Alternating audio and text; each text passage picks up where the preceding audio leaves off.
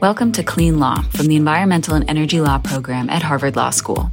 In this episode, Laura Yankwich, a recent HLS graduate, speaks with Roger Martella, Chief Sustainability Officer for GE. They discuss GE's recent sustainability commitments and how the company is tackling its operational and downstream emissions across the aviation, public health, and power sectors. One note for our listeners this episode was recorded before Congress passed the Inflation Reduction Act. We hope you enjoy this podcast.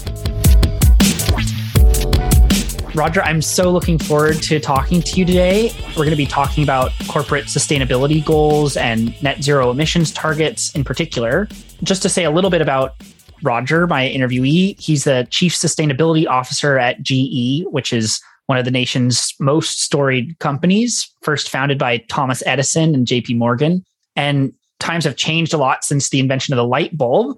And now GE focuses its businesses on three main global industries aviation, healthcare, and energy. Roger's leading the company as it develops its approach to sustainability as it relates to environmental, social, and governance considerations, or ESG.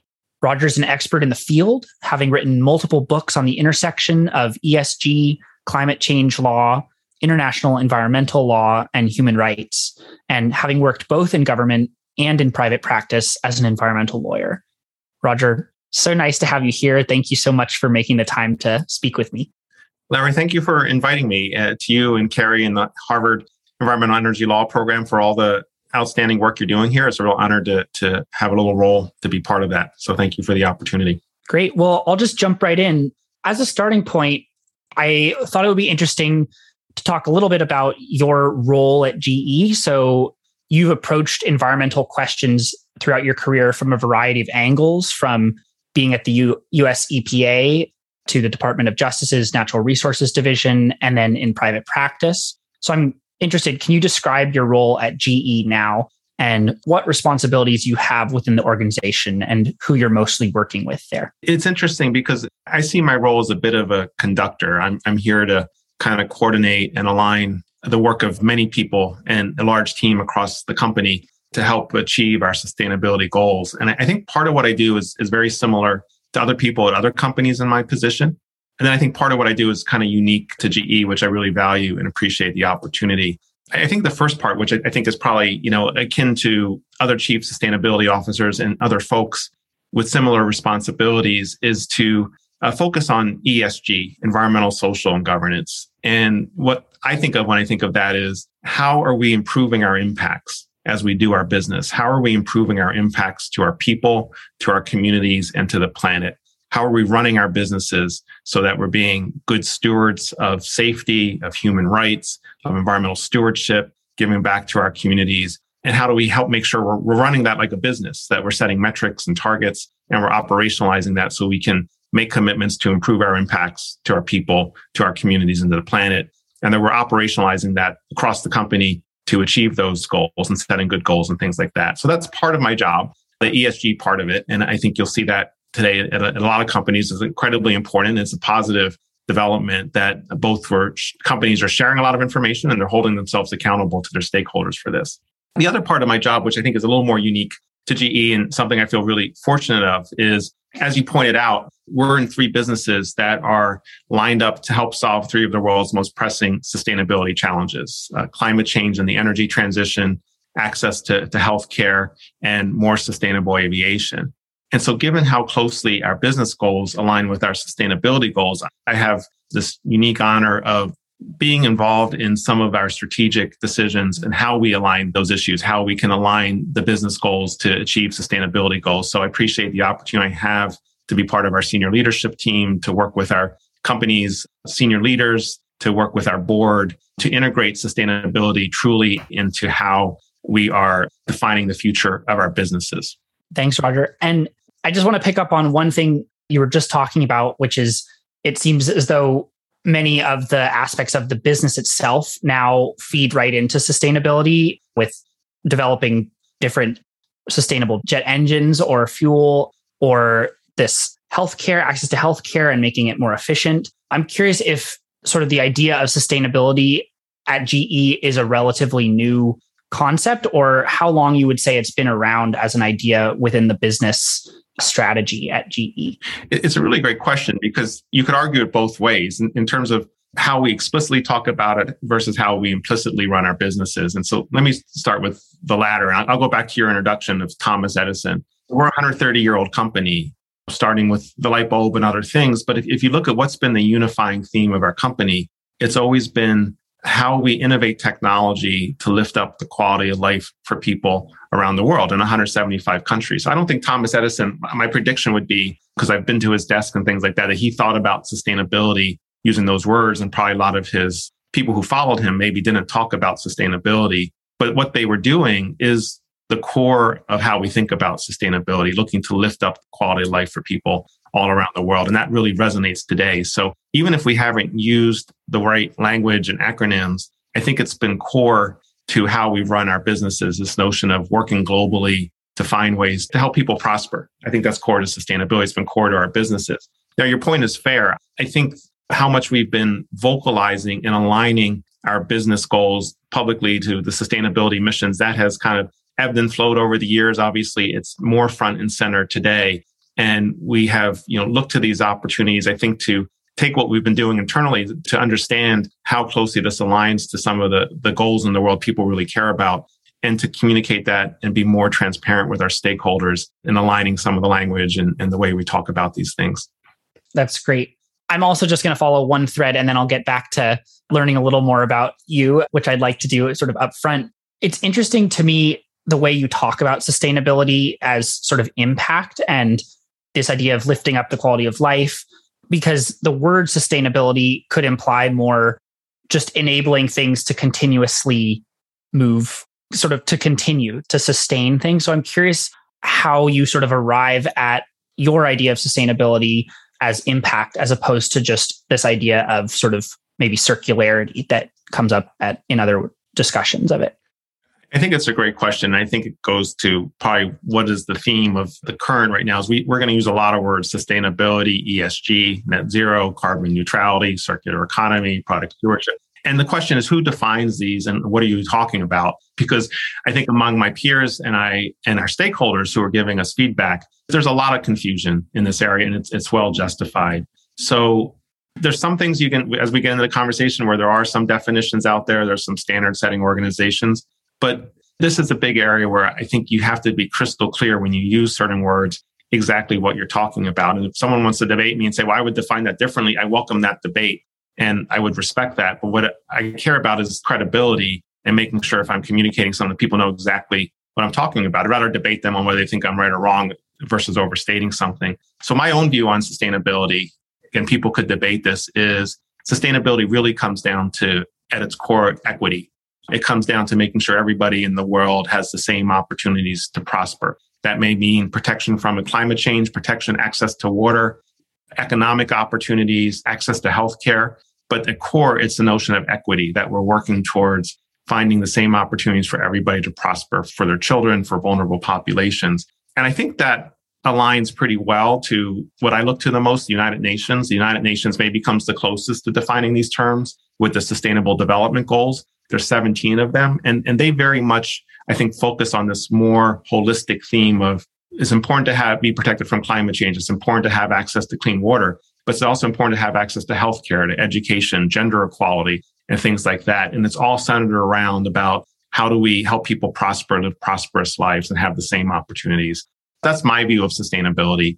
And I think a lot of things fall within that, including the impacts that's a very ambitious definition. And so we'll talk a little bit about the goals that GE is setting as an organization towards sustainability and how we sort of evaluate those progress towards those goals over time. Before we get there, though, I did want to zoom back out a little bit and, or maybe it's zooming in to you and ask, given that you've had these different roles in government and private practice, I'm really interested in sort of your own motivations for joining a company like GE, you know, as an environmental lawyer by training, what were the factors that made you want to join GE? I think there were two primarily. And one goes back to my roles in the government, in the Justice Department and EPA.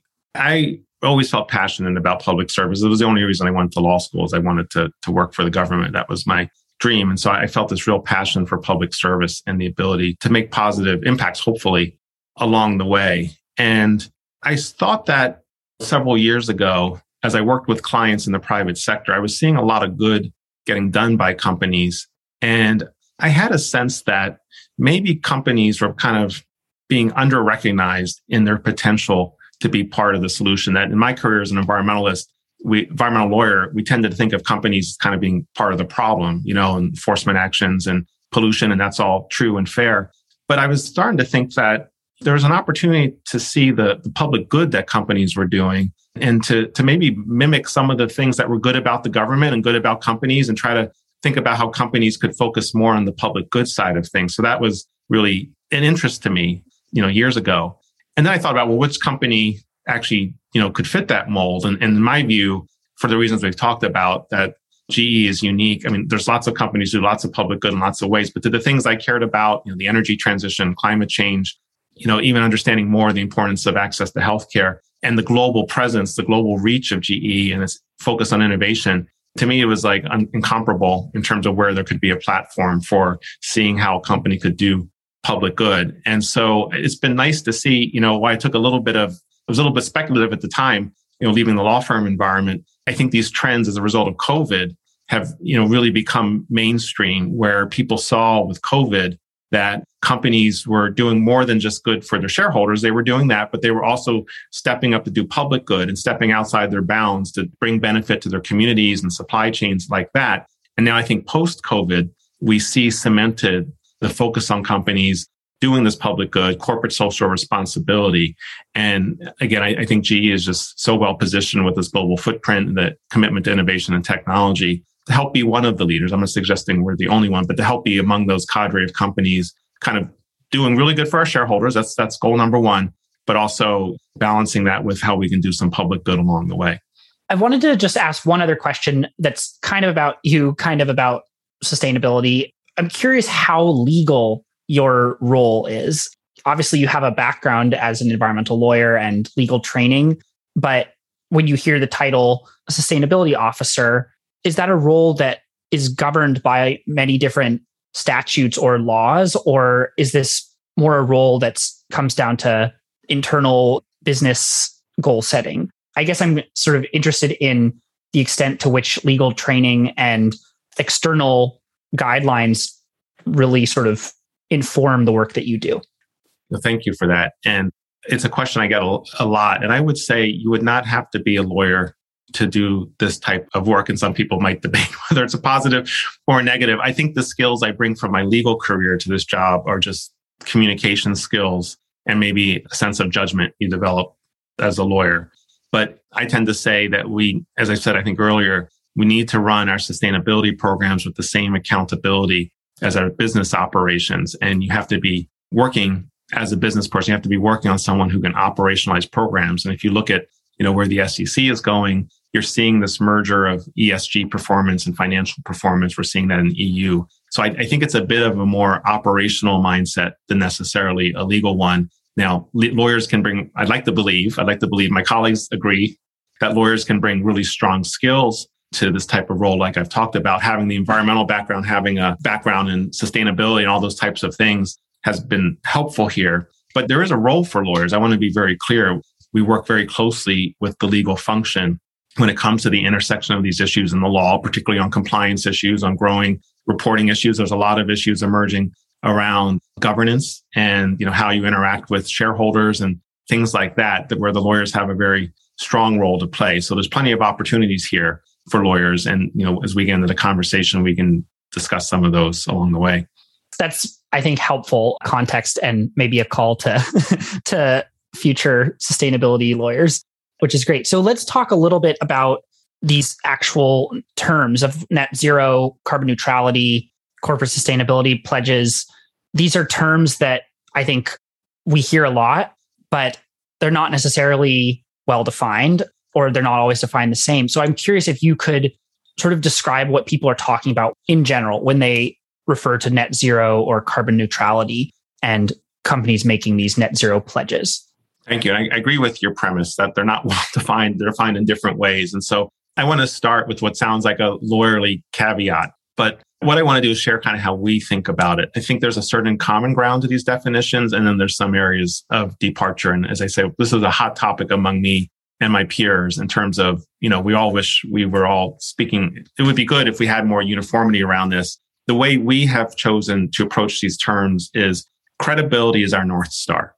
Anything we do in the sustainability space, credibility is always the answer.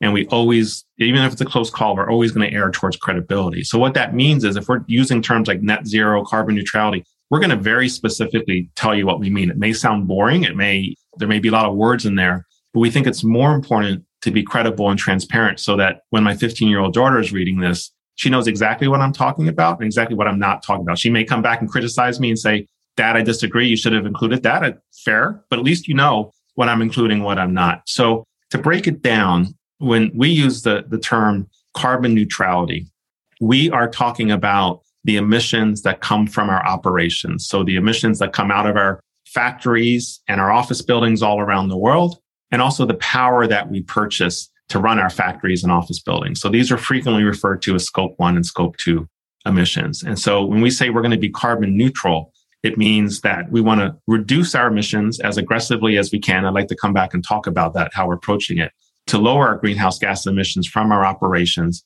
And if at the end of the day, after we've really exhausted everything we can, we would look on how to offset those emissions so that our operations at the end of the day are neutral means we're offsetting everything that we're we're emitting but right now we're focused on how do we most aggressively reduce emissions and that's our approach to carbon neutrality when we think about net zero we think about it a bit broadly first of all it's it's not just carbon it's the full suite of greenhouse gases. And we think longer term about the products we sell, and we can talk about this in more detail. But what we're aiming for is that longer term, the products we sell, including our energy products, which include gas turbines and our jet engines for commercial use, that ultimately they get to the same point where we've decarbonized their emissions to the fullest extent. And then to the extent there's, there's something left that we can't decarbonize, we're offsetting that with direct air capture or some other approach. So that's at least how we define it. We define them very specifically. We can probably come and chat about that even, even at a higher level of detail. I think that's roughly akin to most folks, but there may be different interpretations of how someone says net zero. They may say full abatement of emissions and, and so on. And then just to plug in one other term that we hear, which is sort of scope one, scope two, scope three emissions. So my impression is that when you say carbon neutrality and you were saying that applies to operations, that's really the idea of scope one and two emissions. Is that correct? That's correct. We have a commitment to be carbon neutral in our scope one and scope two emissions by 2030. So those are our operational emissions, those that we emit directly and those from the power that we purchase. Okay. And then can you describe what the difference is with scope three? I know it's it's a different kettle of fish entirely. It is a different kettle of fish. I, I like that. Scope three is fundamentally different. It's basically everything that's not your operational emissions. It's everything upstream of your operations and everything downstream of your emissions. And there's, I think there's 14 or 15 different categories of scope three emissions going to supply chain and transportation and the products that you sell and things like that. So for many companies, including GE, scope three emissions would be the largest part of emissions. For GE, it's the vast majority of our emissions. And it's one of the specific categories. It's the category of sold products, the products we sell, because we sell gas turbines and we sell jet engines. And these are two of the world's most, you know, intensive greenhouse gas emitting pieces of technology. They're critical technologies to keeping the lights on, to keeping people connected, but they do emit an intense amount of greenhouse gases. So keeping with my earlier theme, when we talk about scope three, we never say scope three. And this is an area where I think there's a lot of confusion. I say something quite boring. I say we are focused to on an ambition to be net zero for our scope three emissions from our sold products from aviation and energy. And that's all very specific because we don't want to be misleading. We don't want to suggest that we have made an ambition today to be net zero in everything we do. Maybe we'll get there, but we're focusing on where we have the most impacts. And the vast majority of our emissions come from jet engines and come from our gas turbines. So if we can focus our attention on those, we'll be able to not only address the majority of our emissions, but we'll help our customers as well, because our scope three emissions are our customers' scope one emissions, if that makes sense. And so if we can decarbonize our scope three emissions, our customers are going to decarbonize their scope one emissions. So we're very specific on what we're focused on today. We've had a lot of support for that. We may consider other things down the road, but we're one of a small handful of companies that really is in a place to, to decarbonize these technologies. And so that's where our attention is. Yeah. And I, I really want to talk about how you actually go about doing this decarbonization and then emissions reduction. Maybe we could start with the operational emissions because that seems like it's a little bit more within your control. It's something where you have a, an explicit target for 2030. So I'd be curious, first of all, how you as a company arrived at the particular timing of your goal of setting 2030 as this time when you're going for neutrality in terms of operational emissions. And then also what the plan looks like to get to that goal. And you had mentioned emissions reduction being a really important part of that. So I'm I'm very really curious what that actually looks like as applied. Great, great. So in 2019, we did announce an ambition to be carbon neutral in our scope one and scope two emissions by 2030. So as you said, these are our operational emissions from our factories, from our offices, from the energy we purchase. And you know, we're a big industrial company. We still make in our factories lots of energy intensive products and ship them all around the world. So, you know, as an industrial company, our this is a big challenge to be able to achieve that goal, but we feel very strongly about it. So the good news is we're about 18 months, little getting closer to two years, and we're already achieving 21% reduction compared to our baseline. So that's positive, but it gets harder as you go along. Each of our businesses has set plans for the decade on how they're going to pursue this goal. And, and each business is tailored a little bit differently based on the type of work they do, where they are in the world, the opportunities that present. But it comes around three themes. First is operational improvements. We run our businesses through a lean system where you're always looking to drive more efficiency in your operations. So the more efficient we can become in our operations, that's good for business, it's good for our, our shareholders, and it's good for carbon neutrality and reducing our emissions. So the first approach is operational improvements pursuant to lean systems. The second approach is similar to that, eliminating waste, make sure that we're being more efficient in, in how we use energy, that we're recycling energy, capturing it, and, and just finding ways to reduce that waste, upgrading, becoming more energy efficient, and so on. And then the third is how do we purchase energy? Even though we're an energy company, we provide one third of the world's energy. We have to buy a lot of energy like everybody else. And so like other companies, we're focused on clean energy purchases. And over time, you know, the more clean energy we can purchase, that will help our scope two emissions. So, so far we've gotten to a 21% reduction. We know it's going to get harder with every year, but we have a 10 year plan for each. And our goal is to reduce at least 50% of our emissions directly. Some of our businesses are focused even on higher goals than that. And then we will look at offsets down the road. But at the moment, we're challenging ourselves very aggressively to reduce the emissions directly before we kind of turn to relying on offsets a little bit later this decade. Thank you. I just want to follow up on one of the things you were saying. It struck me when you were talking about energy recycling that I'm curious how much does the plan to reduce emissions in the next 10 years rely on technology change that hasn't happened yet? I'm just curious, sort of from your vantage point right now, do you have all the tools you need in theory to make the change to reduce emissions 50%, like you were saying? Or is there some degree to which you are expecting and planning to develop new technologies that increase efficiency or increase your recycling of waste products? I'm just curious, sort of, are you working with existing tools exclusively or relying partially on tools that still need to be developed? You know, it's a really great question. And I think it's a different answer for scope one, two, and three. I think for our scope one and two, we have probably a line of sight to what this decade looks like. It's probably existing tools, and the question is investments, the timing of those investments, and how that all lines up. That's not to say something could come along that could make make us even more ambitious. I think we revisit this every year. And if, if new technology is innovated that could be make us be more aggressive, or if we can get more renewable energy out there, then we would look to adopt that. But right now, we're, I think, setting our scope one and scope two targets based on our line of sight to existing technology and when those investments can arise. Scope three is fundamentally different than that. Again, if we go back to what we're trying to do with scope three, which is decarbonize aviation and energy, that is going to rely on technologies that are not currently kind of being implemented or at commercial scale today. And we've been very clear in documenting this that while we want to provide the best technology today to make progress. The technology we have today is not enough.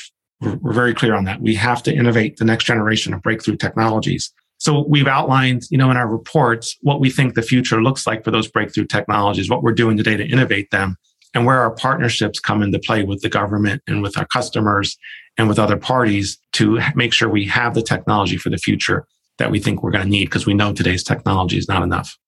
That's a good transition, I think, to talking a little bit more about the scope three or emissions associated with the product use. Just to put it in context, you have sustainability reports, which is great. You released one really recently, and it's noticeable in reading the report that the emissions associated with use of, for instance, the aviation products are over 15 times greater than all the operational emissions. So it's obviously a much larger task to address these scope three or emissions associated with the use of your product. So I'm curious if you could say a little more about how you can approach this much larger task and you were just saying the technology in that instance is not there, and you have to think about the innovation that you're going to attempt over the next decades. But if you could say a little more about how you start going about decarbonization in your actual products that you're making and putting into the market.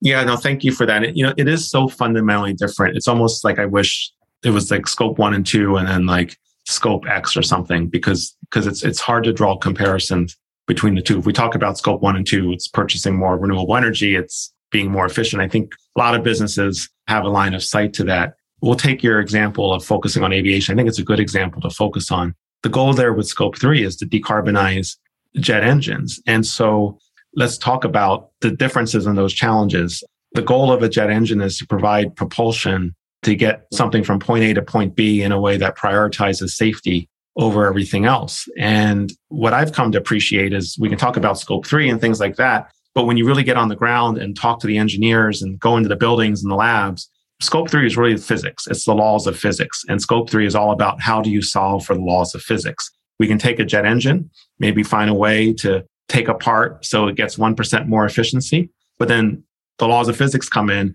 And what are the ramifications of that? How does it impact lifespan? How does it impact safety? How does it impact balance? And that's what we're solving for. If you were to go into our labs today, you would find engineers in there working on parts of future jet engines and testing them today that we're not going to use this decade. Hopefully we'll use 12, 13, 14 years from now. But the life cycle of these technologies are so long, we have to be making those investments today. If we're not doing it, we will not be ready. And so when we think about our scope three ambition for our sold products to be net zero, people generally think about emissions and that's fair but I think about it differently. To me, what it signifies is we're making those investments today to innovate the technology that the world's going to need. Like our scope three ambition means we have people working in our labs today who are trying to figure out what technologies we're going to use in 2032. And from an aviation standpoint, it means sustainable aviation fuel. Our engines already run on sustainable aviation fuel, but we want to get them certified to run on 100% sustainable aviation fuel. That's one goal. It involves hybrid electric engines. It involves hydrogen engines and open fan designs and things like this. I think what that means is when you go into an airport today, you know one thing. You know you're going to get on a plane that's going to probably have two engines on it, two jet engines. You may not know the size of the plane or the size of the engines, but you can feel pretty confident you're going to be on a plane with a wing and two, maybe four jet engines. In the future, that may look a little bit differently. You may have a plane with two engines. You may have a plane that's a hybrid electric. You may have a plane with an open fan. You may have a plane running on hydrogen. It's going to depend on how far you're flying, the number of people on your plane. Is this a regional flight, a long haul flight? Is it how much sustainable aviation fuel is being used? So these are the types of issues that we're dealing with today to chart things out over the decades to come to fulfill that scope three ambition for aviation. Very helpful example. And just as a technology nerd, I think it's pretty cool hearing about these different things that are in the works. One thing I'm curious about, just following our conversation a little bit, is we've been treating these goals as sort of internally motivated, like the idea of GE coming up with these goals, thinking carefully about what they should be and separating the scope one and two from the scope three and treating them differently as appropriate. I'm curious, sort of, what the external drivers of these goals are? Like, is there demand in the world for setting these goals that you feel? Does it come from shareholders? Does it come from customers, like in the case of aviation, do you feel pressure from airline companies to develop sustainable engines? I'm just curious, sort of what beyond the either sort of business strategy of GE or sort of conscience of leadership at GE motivates the creation of these carbon neutrality goals? you know, it's a really important question because I think it's a defining characteristic of the sustainability era or the corporate social responsibility era, which is all of this is being done in partnership. This is no longer just companies working as companies, but working closely with our stakeholders along the way. And our most important stakeholders, top of mind, are our employees. Our employees kind of feel a united purpose, a sense of purpose in these issues, and they hold us as accountable as anybody for our goals, our targets, and our performance. And it's a huge source of retention. It's a huge source of recruitment. So we start with our employees as kind of the stakeholders that we hear the most from and that we're working the most closely with. And, and they are um, also sometimes our closest, you know, assessors of how we're doing and, and not shy in sharing information. We appreciate that.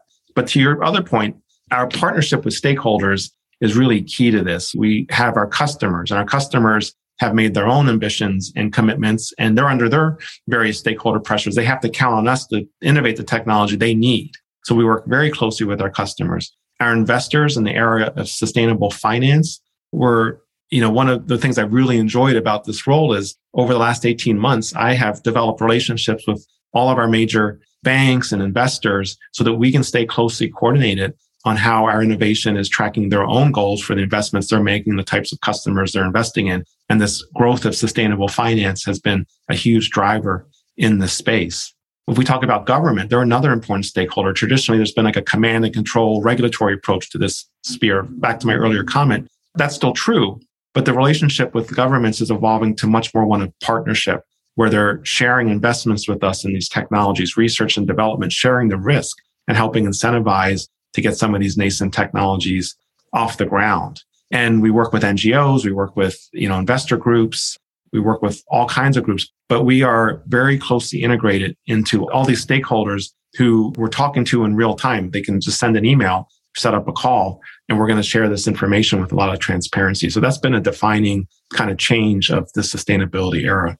When you're setting a goal like that's 30 years down the road, related to these massive emissions associated with the use of products.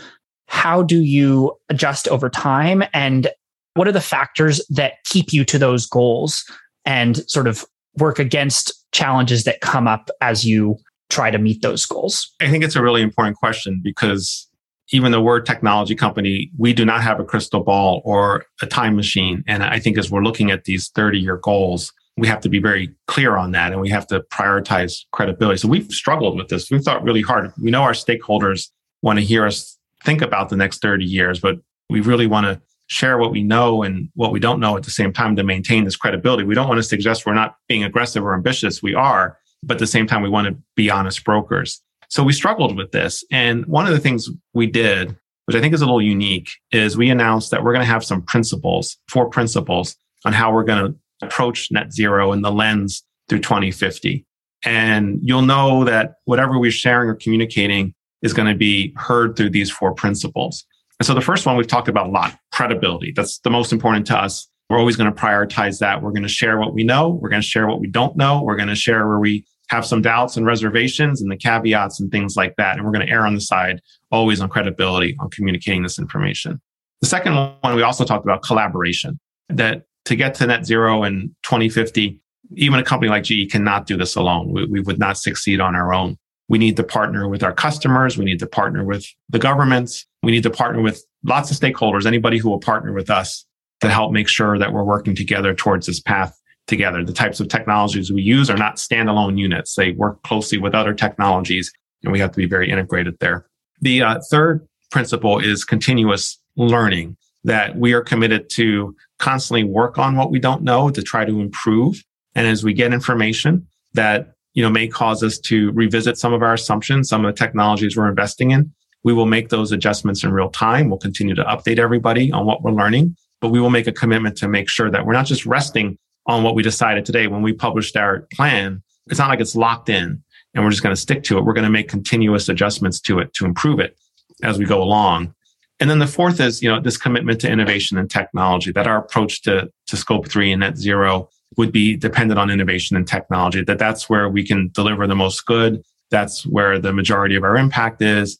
And that's where our expertise really lies. So for now, that is our focus when it comes to scope three. So those are the principles and the lens by which we're going to continue to look and communicate on this going forward, knowing how much uncertainty there is for the decades to come. Thank you. That's a really helpful framework, I think, for at least showing how you're thinking about the inherent unpredictability of a timeline that spans 30 years.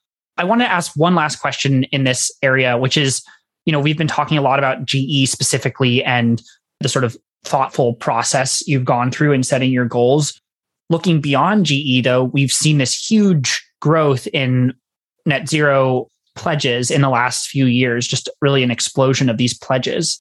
And I'm curious to get your take on sort of how we should evaluate this growth in pledges and to the extent there is a difference in quality or sort of the word you've been using credibility between these pledges how do we differentiate pledges that are made in good faith and thoughtfully from those that are not i think your observation is right and it's very fair and something we pay attention to too because we would like to see all of our peers take similar approaches to credibility. And I would say what I look for, this is just my own rule, is I look for the boring stuff. Like, I hope I've come off a little bit boring today because I've wanted to be very factual and not oversell something and suggest, like, you know, we're going to suddenly do something overnight that's going to make everybody all of a sudden better. And I think sometimes you see some of these commitments and, and they tend to be very general and kind of presenting a picture of a future with not the details to get you there. So you really have to look at the details and the more specificity,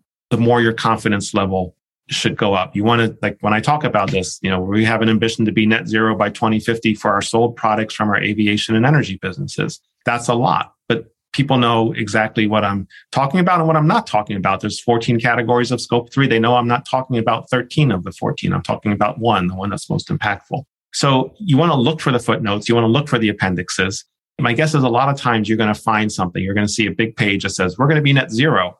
And then there's going to be footnotes saying, well, this is the scope one and two, or maybe it's scope three for this very specific issue and so on. So look for that. If you don't find the footnotes, if you don't find the appendix, then I'd probably be even more scrutinizing of what the reports look like. So I think you have to pull that apart with that kind of detail to make those apples to apples comparison. That's great. In that case, I want to conclude this interview with a couple of questions that are a little more sort of broad in scope and looking at this from a more systemic level. So, one thing that might be on a lot of listeners' mind as they're listening to this episode is that the Supreme Court recently handed down a decision in West Virginia versus EPA, and they focused on the power sector GHG regulations and relied on this idea of the major questions doctrine in stating that there may be sort of constrained regulatory authority of the federal government to address climate change.